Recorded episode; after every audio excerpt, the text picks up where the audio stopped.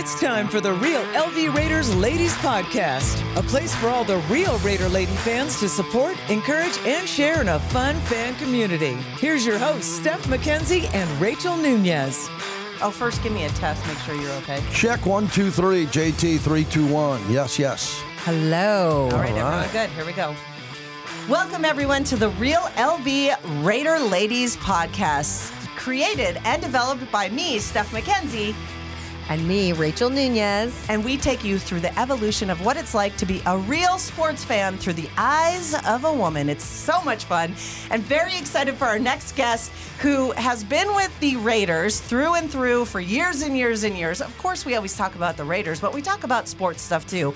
And he's got it all. It's JT the Brick from Raider Nation Radio. Wow, ladies, thanks for having me. I've been waiting to do this. I'm thrilled to be here. How are you? Well, I'm awesome. I'm so excited to finally have you on. I'm like in awe. Well, I am thrilled to be here because I listen to all of your work.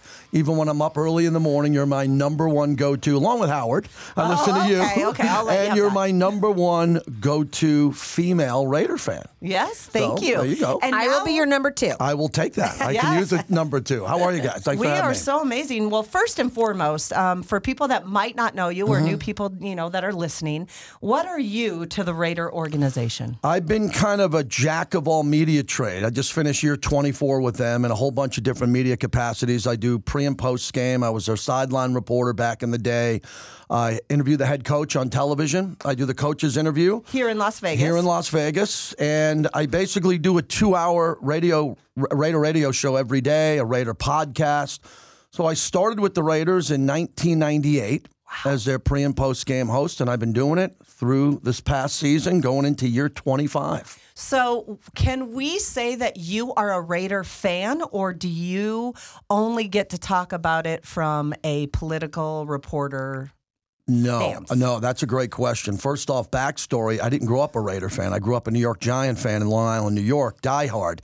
We couldn't tell with that accent. Yeah, the thick G-man, accent, right? especially coming off the Red Hot Chili Peppers last night. So it's going. But uh, so I moved out and I started in radio. I won the Jim Rome Smack Off. I won a caller contest, which Stop back it. then, yeah, With Jim Rome. yeah, I won his first ever Smack Off, which at the time was way before reality TV and American Idol and all that. So I won a contest. And if I would have came in second place in that contest, I wouldn't be sitting here today. And what made you do that? I was a caller. I was a passionate. I was a stockbroker in New York. I moved out west to San Diego in the early 90s and I switched over firms to Smith Barney and Merrill Lynch. And I would be in my car and I was listening to sports radio every day and I, the Jim Rome show and a couple other shows in San Diego.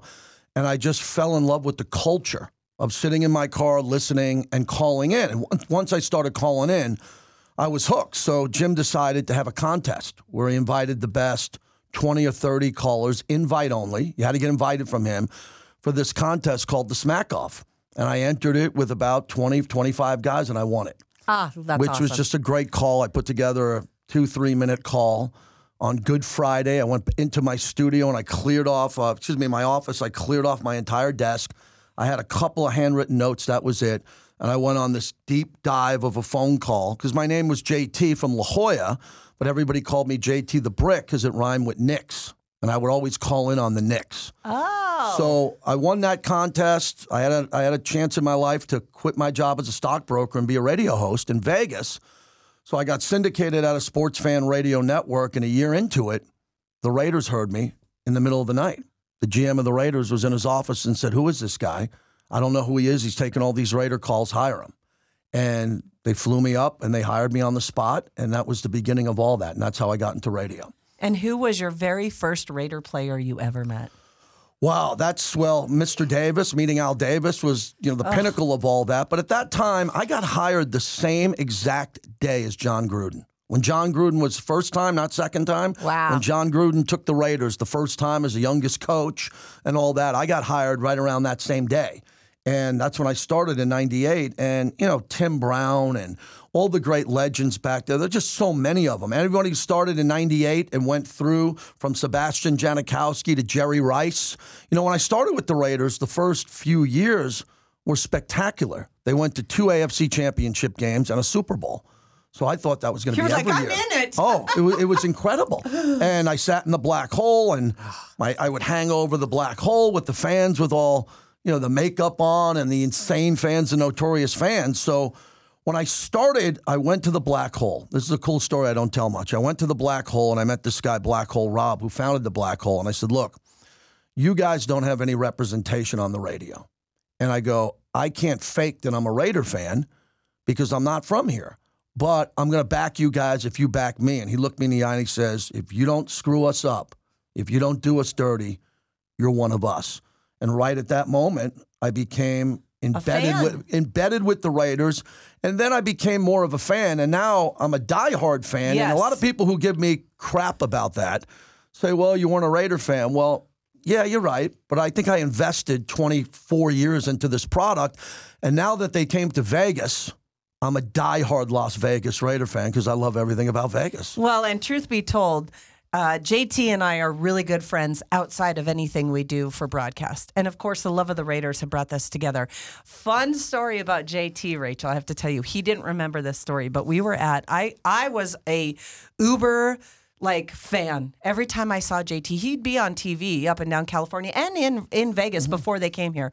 And I was like, "Oh my god, I love that guy's job." Like a Jamie Little, right? Right. Because he's in broadcasting, he's doing great things and he was with my team. Yep. And he was talking to everyone and doing all this cool stuff. And we were at this big huge charity auction at the Palms. And JT was there and they were broadcasting doing stuff. And he was a little tipsy. Oh, not if I was on the air. Not if I was on the air. If I was a guest at the Palms, that would have been something. And I was like, "Oh my God, JT, it's so nice to meet you." And he kind of blew me off, and not not because he meant to, or what you know. There's a lot going on, and he's a big star. He No, probably won't give it to himself, but he is. He does a lot, and so from then I was like, I don't know if I like him anymore.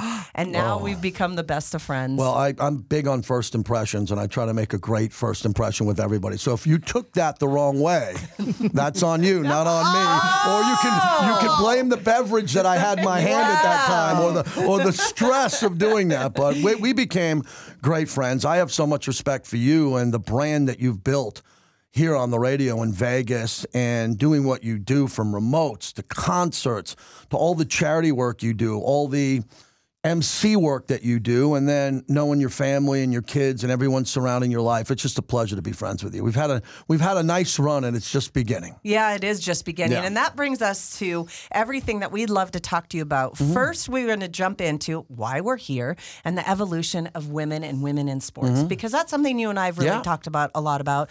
And that's why Rachael and I are here. It's been, you know, not just win and loss with the Raiders, but being a woman and going. I've traveled.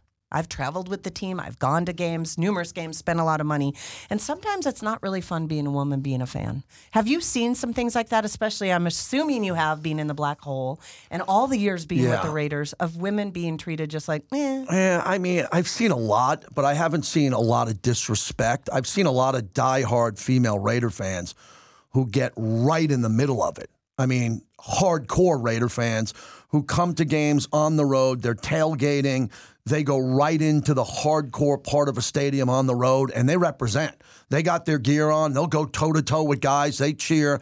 I haven't seen a lot of disrespect where males were saying bad things about women often, but of course, from time to time you see something stupid with any gender here. But I just want to tell you, I have a lot of respect for the female Raider fans who have put their life and heart and soul into this, like you have. And some of the best Raider fans that I've ever met, ever met, are inside that stadium.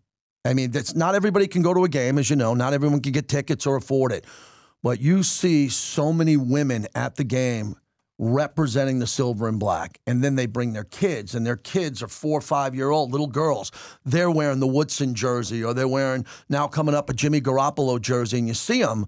And it's just a fan base that is so deep and spirited, passed down from generations, grandparents, grandmas, grandfathers, aunts, and uncles. That that's why I'm proud to be associated with this team. The fans, the fans, you can't pull over anything on these fans. They're the most authentic, hardcore, notorious, genuine I've ever met, and I've tried to defend them everywhere I go because fans from around the country, as you know, Denver, Kansas City, San Diego, now LA, they'll talk about a couple of isolated incidents over the years. Every team has that.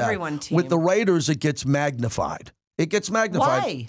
Because I think that's another good question. I think a lot of it has to do with the early success of the Raiders, right? They've played in five Super Bowls, they've won three.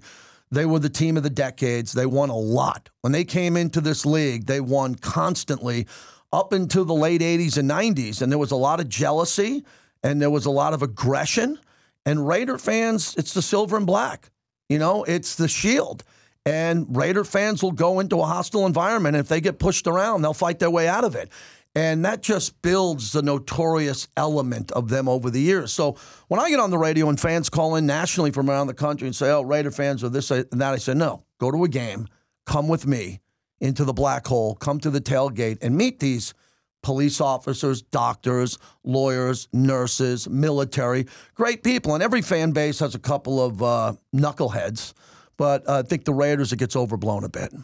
Well, I mean, I I am that Raider fan, Mm-hmm. that Raider female. I've been going to games since the '80s. I watched, you know, our first Super Bowl, and my grandfather was a Washington Redskins fan. Okay. and we played in the Super Bowl, and he's like, he's like, Miha, who who do you who do you like? And I, I know I told this story about my grandpa. Um, I said I like the Pirates, Papa, and since then, I you know I love the the the the idea and the image of of the pirates, and we what no matter how harsh the seas are, we are always always in it to win it.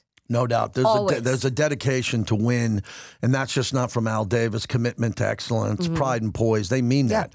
Mark Davis cares about it. Mrs. Davis. When we talk about women, we got to talk about Carol Davis. Yes. Yes. And the impact. She's the owner of the team Yeah. with her son, and she is a tremendous woman. Tremendous woman who cares about this brand as much as anyone. And I'm proud to know her and been at some private events with her and seen her behind the scenes. And she's just a glorious woman. She she lit the torch in memory of Al Davis for the did. first ever game when there was no one in the stadium. Promise me we'll dive into that topic in a little bit. Okay. Which Yeah. is unbelievable. But you know, getting back to the fans, the fans are the culture of this organization. And these are great fans, and they've been through a lot. And they've been through a lot going from Oakland to LA to Oakland, potentially Carson, California. And then they end up here in Las Vegas. And I was in the middle of all that, mm-hmm. Yes, all of it. And it was pretty intense up in Oakland near the end because a lot of fans took it out on everybody. They took it out on the coach, they took it out on the radio host, they took it out on the owners. And I was just watching this happen. And to see them come to Vegas, I've been telling people over the last couple of years let it breathe. We miss Oakland. We never wanted to leave Oakland, never wanted to leave. No. The politicians there really drove the Raiders out, along with a lot of other stories there. But now I'm starting to see it took a year or two, but Oakland fans are coming here going, I get it. You Look don't at the hear stadium. it so much. You don't hear the anger. No, you don't hear it as much because the fans needed to see the venue.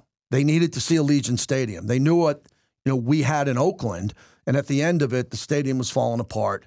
It was just really a rough place to be at if you were a fan. You didn't have any amenities, right?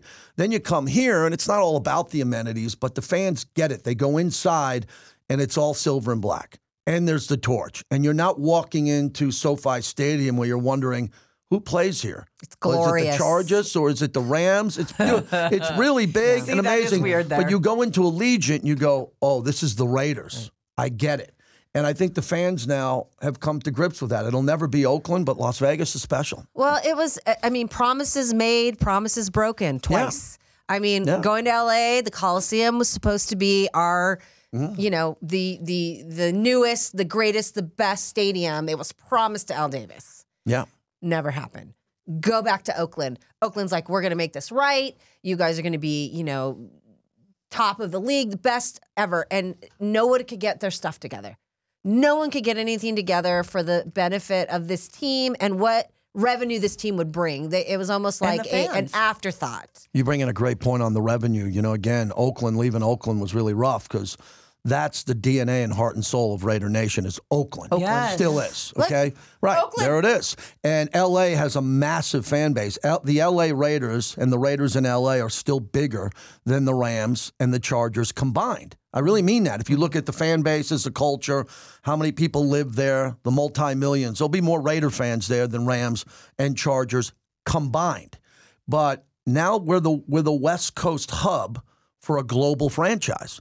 Right? That has fans in London, in Spain, in Tokyo, all around the world. Mexico City Mexico is, City, is massive, massive. Great point. And now you look at this team, and everybody knows, okay, it's the entertainment and sports capital of the world. Our team is there. We have a brand new practice facility and headquarters, a brand new stadium. It's kind of fun, right? We want to go to Vegas and have a good time. So I remind everybody, I go, put all the BS behind you and just come out here and enjoy it. There's no fights. No one's getting in trouble. Everyone's having a good time in this stadium where you can eat off the floors. There's clubs, there's luxuries, there's concerts, and just have fun with it. Live in the past because the Raiders' past is really glorious. there's a lot of history is amazing. Exactly. But come to where we are now in 2023 and see the future. And you mentioned the revenue. The revenue that Mark Davis is bringing in with this franchise now, with all the men and women who built that stadium, brought the team here. You can't imagine it. We just saw that the Commanders are going to be sold for six billion, right? The Denver Broncos just sold for four and a half billion. Right, What do you think the Raiders are going to be worth five, ten years from now? right. I mean, you can't imagine with everything we have here, but it's got to work in Vegas. We got to win games. In the last couple of oh. years, last couple of years, went to the playoffs. Last year, a step backwards. Now a big draft coming up. A lot of free agents came in, and I know from talking to Mark Davis last weekend. I mean, he is laser focused on whatever this coaching staff and GM could do to start winning more. All right, when we come back, we are going to find out more about the winning, the X's and O's Ooh, from JT the uh-oh. Brick, and we got to hear that story about Mrs. Davis, okay? Yes, All got it, this is got the. Real LV Ladies Podcast. This is JT the Brick. So if you want more exclusive Raiders content, just go to Raiders.com, click on the podcast page, and see all the varying podcasts we have up there with legends, current players, the coach. It'll get you right up to speed with the Raider Nation.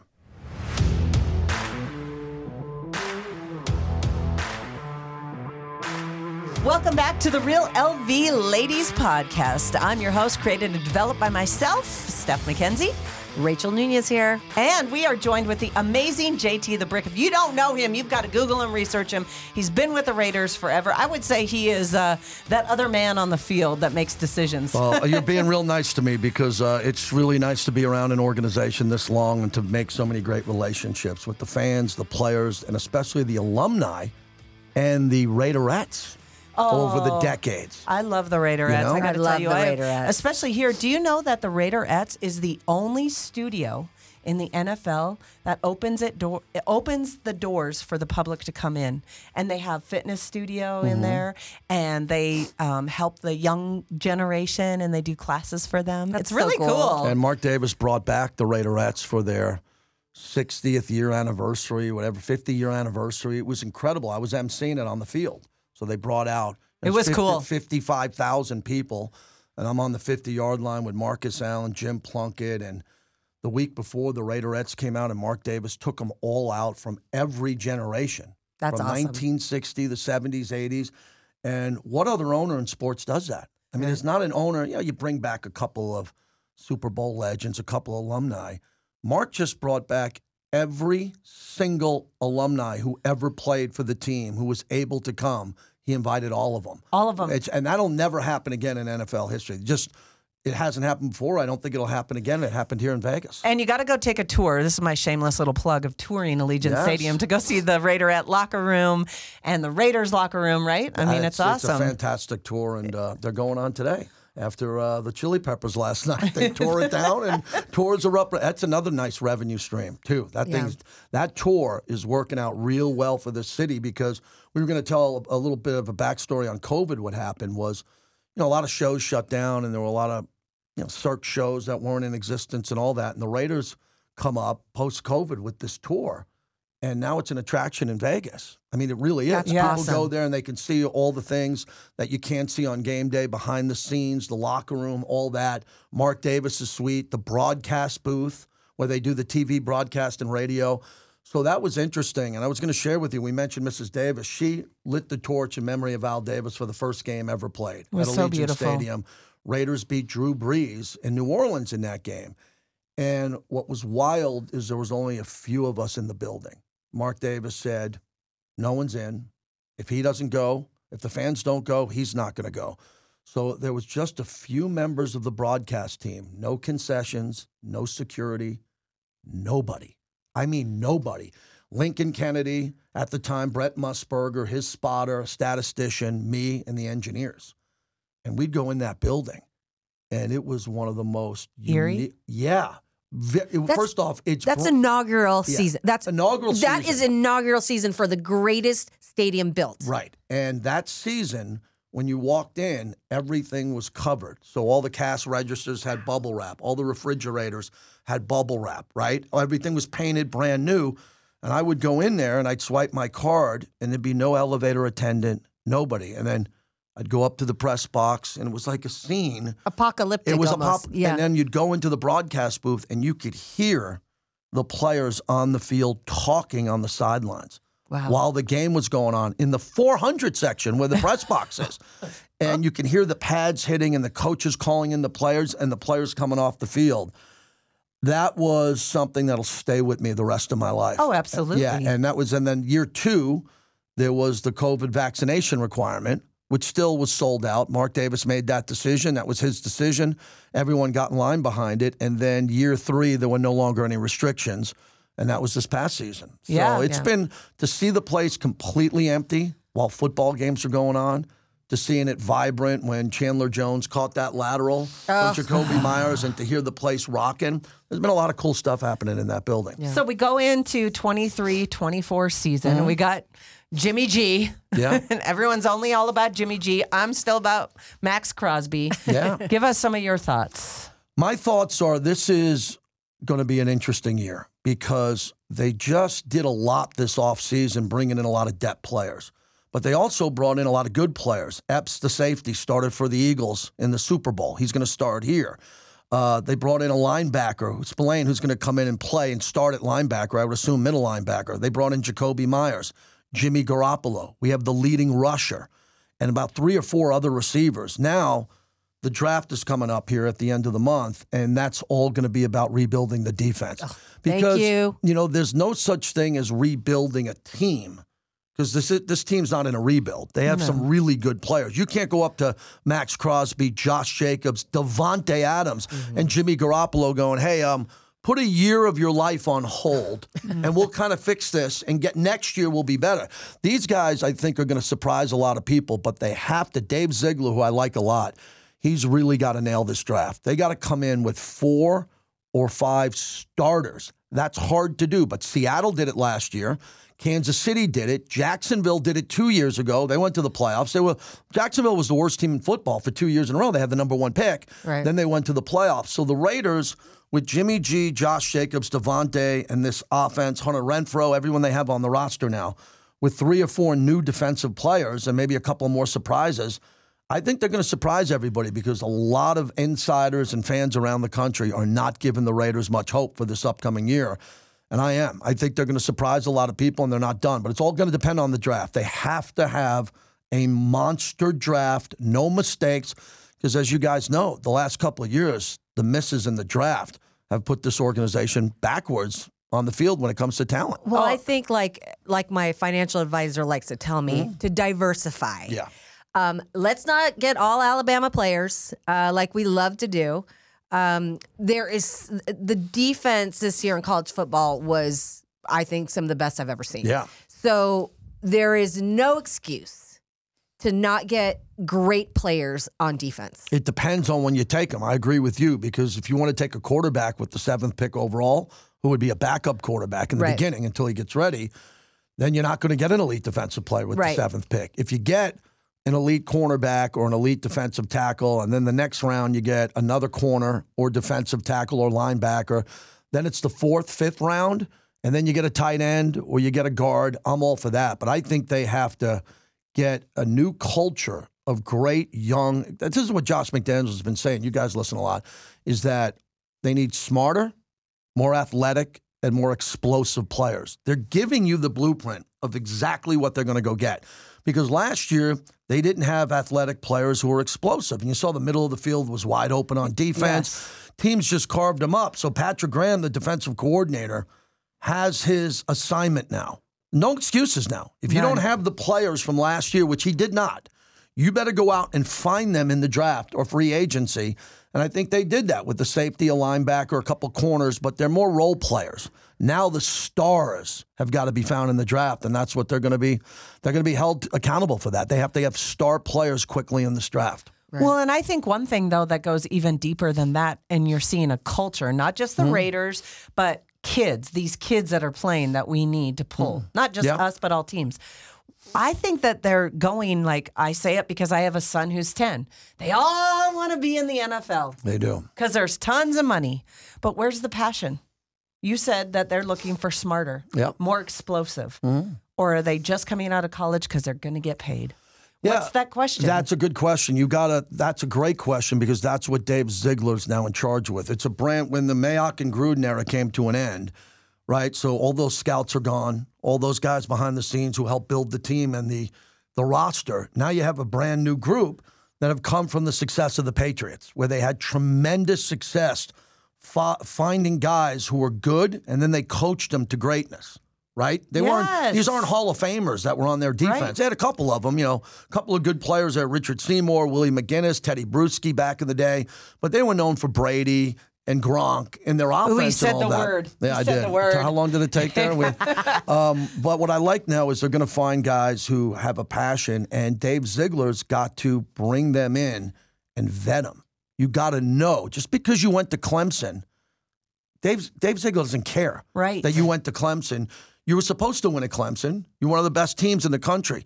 He wants to find guys from smaller schools and the bigger schools that have the same exact passion that will put their life into the Raiders. And I think you're going to see that this year. I think you're going to see more players like that coming in. passion. I love that. Well, Yeah. and, and I'm hoping that in in the the formulating of of contracts Mm-hmm. or formulating of how you um you know get these players get the best out of these players is is more incentive based. Yeah. It's hard to sign a contract for a gazillion dollars and then ask them to be more passionate. Well, I got my money. And I'm not Yeah. Mm. saying that that's all it because there are definitely players who get signed that are still, you know, great, amazing players and they they love football. And I hate saying that guy's name, but he's one of them. He you knew every time he hit the field that he was going to give you 110%. I agree. And you want to get young players who are under contract for cheap prices. You know, the first five years, that's all the success in this league. If you can get a quarterback on a cheap contract, it's a rookie contract, even though he's a top quarterback in the league, Right. then you can build around. We saw that with Mahomes. We've seen it with Joe Yeah. Burrow. We saw it with Josh Allen in Buffalo. Yes. Well, the Raiders aren't in that situation now. They got Jimmy Garoppolo. Jimmy Garoppolo is a veteran. They're going to draft a quarterback in this draft, no doubt. I just don't know what round they're going to get him in, and he's going to learn under Jimmy Garoppolo. But getting back to Jimmy for a second, the difference with him compared to Derek, because Derek was very good, Yes. very good quarterback, and a lot of callers have been calling into my show saying, you know, this is a lateral move. I go, okay, uh, you know, I can't fight that. I, go, you're right, it is. If you think it's a lateral move, talent wise, I would agree. The only difference is Garoppolo's had more success in the red zone. He's better. He's more what we keep going efficient. back to talking. And it wasn't it wasn't a huge knock on Derek, but the coach, Josh McDaniels and Derek, they just weren't a great fit. I don't know why. I think they were both kind of at fault. Josh McDaniels admitted it. He didn't call the greatest plays. They didn't have a great year. And Derek struggled at times with the offense. We had five, five double digit leads in the second half and lost all five of those games. If we win three of them, just three, you're talking about a nine win team. And then no one is bitching about, oh, look at the Raiders, they're six wins. No, in theory, you're right. They were there was six wins, but in theory, it should have been nine or it could have been ten, and they didn't end up getting that. So don't throw in the towel and say the coaches are awful, the season sucked, we're one of the worst teams. No, we were really close to winning a lot of games that the Raiders deserved to lose because they didn't finish those games. They made the mistakes. they blew game was one of they the blew worst. games. The off the offense blew some of those games where Derek couldn't sustain the lead and grow the lead, and the defense hung in there a lot. But in the fourth quarter, finally they wore down, and those games were lost.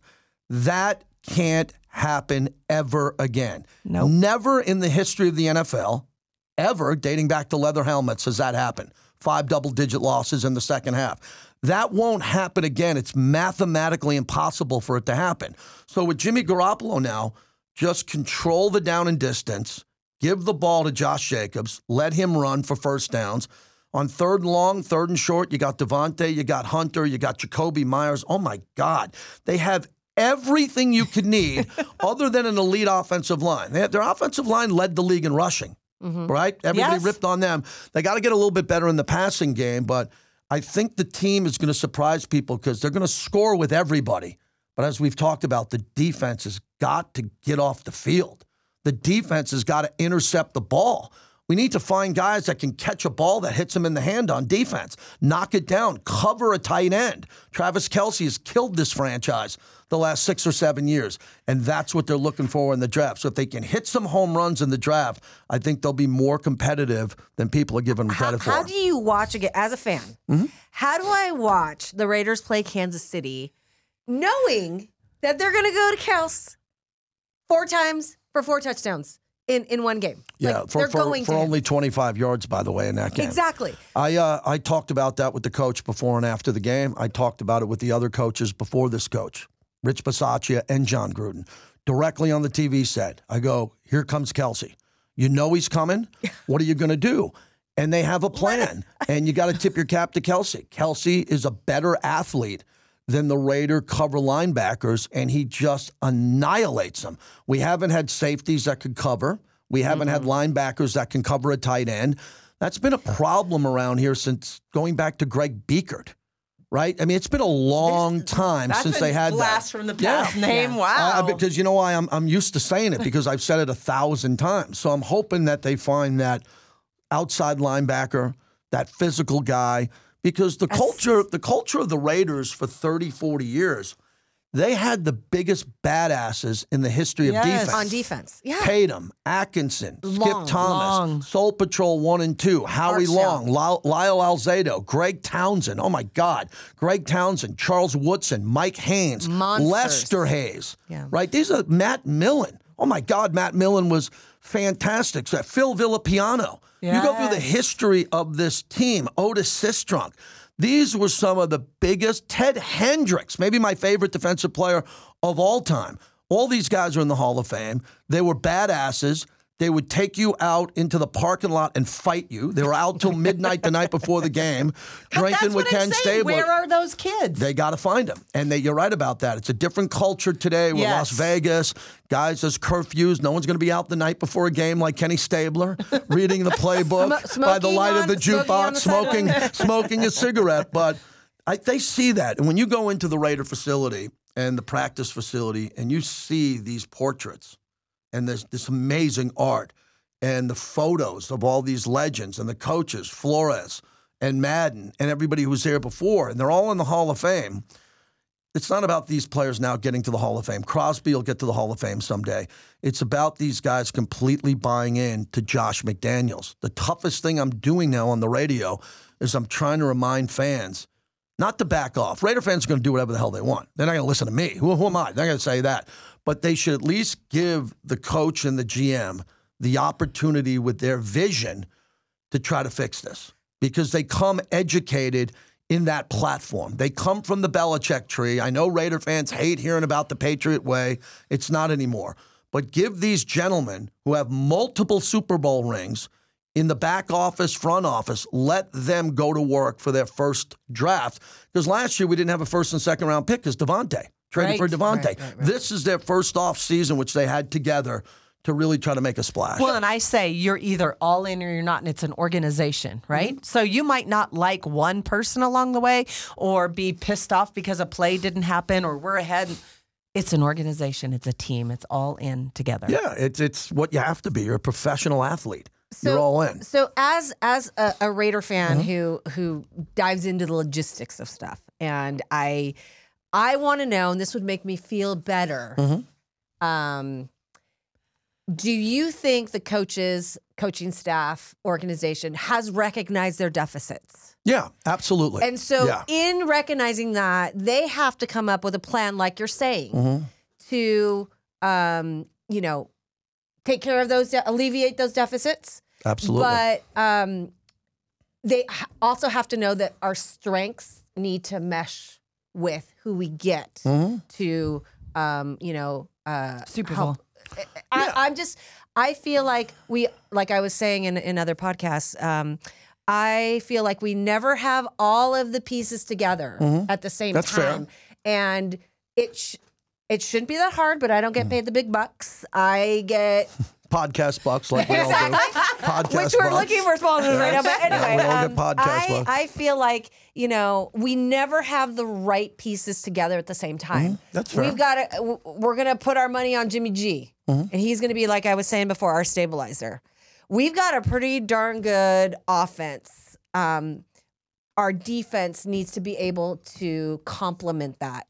Our defense last year, we had nobody that could make a big play, like blast somebody off the line. You nailed you know? it. You nailed it. So we need those people. And I will feel a lot more confident. I'll sleep better at night Mm. knowing that are you seeing the same things we're seeing? Because we, you know, Yeah, I'm hoping. And you're a diehard fan, and I hear that from a lot of fans. And what they did last year, which was really difficult, they went to the playoffs with 10 wins with Rich Bisaccia after the Jon Gruden emails and all that happened. They made it to the playoffs by winning their final four games in Right. a row. I won't call that lucky, but they got some breaks. I don't think they were as good as their record, but their record is what it is 10 wins. They made the playoffs. That's the standard. What happened is the new GM and the coach came in here, looked at the talent before they accepted the job, sat down with Mark Davis and said, Look, we're going to overhaul this thing. We probably don't like the talent that is here. And during the season, they deconstructed the roster while the season was in play. They didn't wait to the end of the year to get rid of Derek Carr. They didn't wait to the end of the year to cut players and do that. They were letting players go along the way to try to get the balance sheet in order. To try, uh, Derek Carr got benched because they couldn't afford him to get hurt. If he got hurt, they would have been on the hook for forty million dollars. That wasn't personal. That was a smart business decision at the time because they were moving on from Derek. But you talk about what they have to do now. Excuses die, the record stands. I always say that. They have to fill the holes that they have and then build around the talent that they had, as you mm-hmm. said perfectly. And the reason I'm pretty excited about this year is one thing Josh Jacobs. And here's why. Going into last season, I didn't think Josh Jacobs would have a great year. And he didn't get his rookie contract picked up for the right reason. The new regime didn't want to pay him. They looked at him the year before and they go, okay, you're okay. You Yeah, weren't great. right. So Josh proved everyone wrong. And now he's been franchise Yeah. tagged and they're trying to work on a contract for him long term. Now I have a different philosophy going into this season with Jimmy G. Jimmy G won't have to do as much as what Derek had to do. That running back behind him is probably going to have another year, knock wood, if he Yes, stays healthy. Yes, everyone, right now, please. Right? If he stays healthy, he should automatically get 14, 15, 1600 yards, which is hard to do in this league. Right.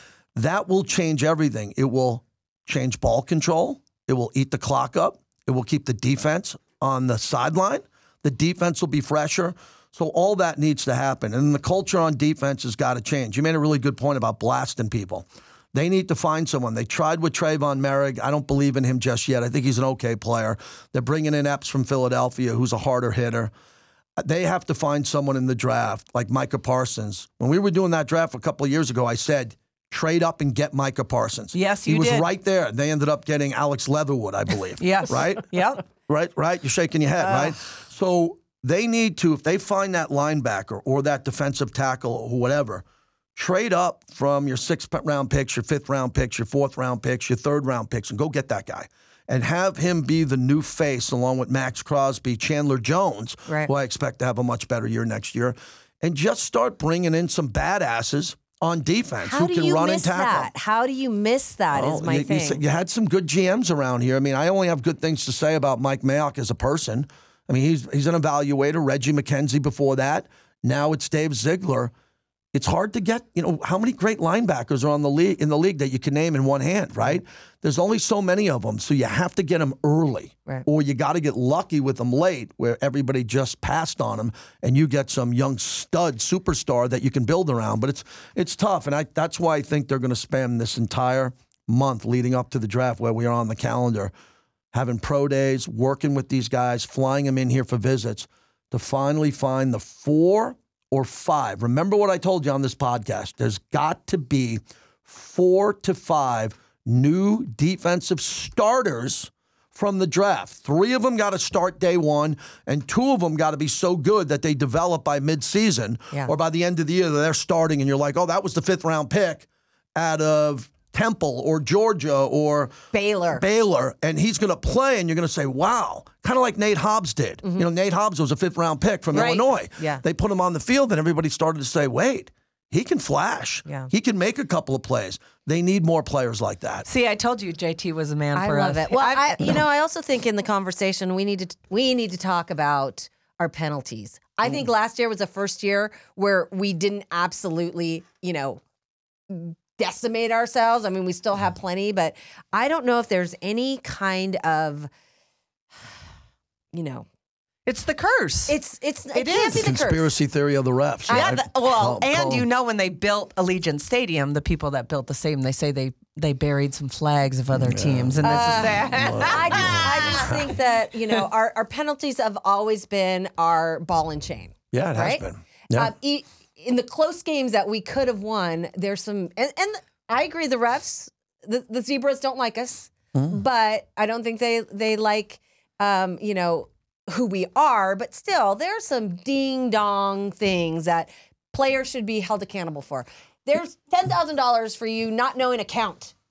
You know, No, there was a lot of that. And A lot of it. Th- interesting that you said that because all the times I get a chance to exclusively interview the head coach, that's one of the things that really bothers him. Pay Josh, up. oh, Josh McDaniels, pre-snap penalties. That means Uh. before the ball is snapped, exactly. something happens. Josh McDaniels, I've had two people tell me in the NFL, and I'm not just saying this, it's true, that told me Josh McDaniels is one of the smartest people he, they've ever met, respected people in the NFL. He comes from that Patriot way of winning where they dot every I, cross every T, everything's buttoned up. I was surprised last year everything wasn't buttoned up. Right. But that shows you why he was deconstructing that roster, why they got rid of some pretty good players and players that we thought you could win with, and they're not here anymore. Right. Let me leave you on that note. The people who aren't here are not here for a reason. There's no conspiracy theories around Darren Waller or this player. There's no conspiracy theories. They were evaluated by this staff. Their evaluation was, yeah, you're good players. Even some of them they gave extensions to. But at the end of the year, when they let them go or traded them, they didn't fit into their analysis of what they need to win. Now the pressure's on them to bring in guys who are better than Darren Waller, who are better than certain players who were let go, and they have to fit the mold of what Dave Ziegler wants. Smarter, faster, and more explosive players. If he ends up getting three or four of those guys, I think you look at one to two holes on offense, four or five of them cleaned up on defense. Jimmy Garoppolo, Josh Jacobs, Davante, Maxx, Chandler Jones, three more Boom. defensive starters, and then the best kicker in the league, one of them, and the Yeah. best punter. Yeah. And that's a big part. Special teams is huge. Yes. The last group of guys they just brought in over the last two weeks, three or four of them are great, great defensive uh, special teams players. So they're going to have that all buttoned up. But hey, who am I to say? I don't know if they're going to win five games. I don't know if they're going to win 11. I'm just a fan behind the microphone, Super trying to keep everybody, trying to keep everybody motivated. Yes. And as you know, my wife, well, she says some days I get up, I have a cup of coffee, I'm sitting there, I'm trying to figure out what I'm going to talk about for the day. And she goes, You're the Raider therapist. Go in there and make people feel better. Because I'm not going to sit here and predict wins and losses. I don't do that. I don't gamble. I don't do any of that. But I'll tell you, I'm not going to be doom and gloom. I have a job behind the microphone not to be a doom and gloom, glasses half empty sports talk host every day. No. I don't want to live that type of life. I don't want to be that type of fan. I don't want to see that surround and become toxic with the Raiders, even if they're losing or they're trying to win again. I want more people to see what I see behind the scenes, what I am able to see that a lot of other fans aren't able to see. These are good men and women who are working their ass off to try to win. They're not doing anything on purpose to lose. They're trying to get this thing better. I just know a lot of Raider fans don't have patience, and you're going to need Right. a little bit of patience till after this draft, Well, and then you after the you've draft. given me hope. You've given me um, This is why we're yin and yang. a, a good Yeah. yeah a good because i'm the i'm the one i'm the raider fan who has always the priors. Mm-hmm. We could be up by, you know, eight, seven points with 40 seconds left in the game and we lose by eight. And I always tell her every game, we're gonna win, we're gonna win. She's like, eh, eh. And I'm like, Super Bowl. And Try hosting the post game show after five second half losses. but you know, again, too, I'm I'm I love hearing that. Like you said, they recognize the deficits. They're working on it in in a in a truthfully good. We know where we're failing. Let's get this together. Yeah, I gave you. I gave you. I think all the Yeah, yeah, positives, all the positives that are going on. I feel good. There are some negatives. Right. The negatives are the roster development on defense. Yeah. And what's happening? I feel confident enough that they are so conscious of that that they're going to do a really good job of fixing it. If I didn't believe that, Yeah. if I didn't believe that, it'd be a problem. Then I'd be going on the radio saying, you know, I don't think they're going to get good defensive players. They don't have good draft picks. They're not drafting right. No, I've watched really good people that I knew really well with good intentions draft really good players who turned out to be busts. Right.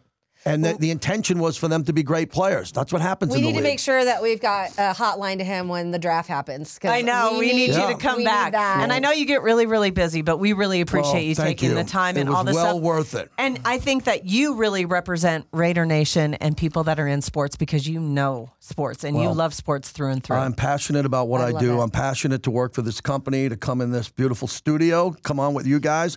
And I'm going to play a chunk, if not all of this, on my radio show. oh, Yeah, I need to take a breath. I don't have four co-hosts like other shows. I know, I'm just going to come in and press play Right. maybe on a Oh. Friday Well, and let everybody hear this because it's really it. good. I I, really it. enjoyed Yeah. it. Uh, How do you get a word in we're edgewise when you got two Oh, women that want to some talk? You know how that days- is. I've been doing this 26. I've been doing this 26 years on the radio. Right. Someday a program director is going to say, "Man, JT's been on the radio by himself for He 20 needs years. Steph with him Let's all the get him a partner, Woo! and I'll be the two or the three. I don't have to be the lead, and just want to sit back and react to everything else. But I really enjoyed this. You guys so got great glad. chemistry. Thanks and, for and having the me. shout out to Jim Rome because he's a UCSB alum. Yeah, and, um, Gaucho. uh, he's a Gaucho. He lived Look. on DP. There you go. I love um, it. I am I am UCSB alum too, so I I've listened to him in his entire career. I love Jim Rome, and I I you know he I wouldn't picked be here. a good one. Yeah, I wouldn't have been here if I didn't uh, win that contest. And if he wasn't a sports talk radio host and I came through that portal, That I wouldn't have met my wife. I wouldn't have my I kids. I wouldn't be in Vegas. So everything kind of now in my career goes full circle to Love the it. people that gave me great Pete Rose, all the people that gave me my big breaks, and Tony Benici, and this Mm. building with Lotus. So it's a good place to be now. Let's just win some Raider games. Let's do it. so, how do people get a hold of you? Uh, I am on the radio every day here from noon to 2 on Raider Nation Radio, which you can get. I want to make this point really important. Download the Raiders mobile app for free on your phone. And as soon as you open up the app, there's a radio in the upper right corner. You just click it. You hear all our content. It's really cool because it's one of the only apps I've seen in sports radio that freaking works. Like you can actually say you can click crash. on. It doesn't take two minutes to buffer. It doesn't take this. Yeah. Doesn't stop. It works really well. I do a national show three or four nights a week on Mad Dog Sports Radio on Sirius XM. Raider Game Day on Sunday and whenever they're playing. And I'm on Twitter at JT the Brick and at Facebook at JT the Brick, where I loaded up some good Red Hot Chili Pepper videos. Awesome. JT the Brick. You guys Oh my check him out on Raider Nation Radio. I love this man. I can't say enough great things Love you about too. Him. Thank you so much. Thank this you has been so the much. real I really LV enjoyed it. Raider Ladies podcast. Of course, hosted and created by myself, Steph Mackenzie. And me, Rachael Nunez. You guys have a great day. And like we always say, go Raiders. Go Raiders.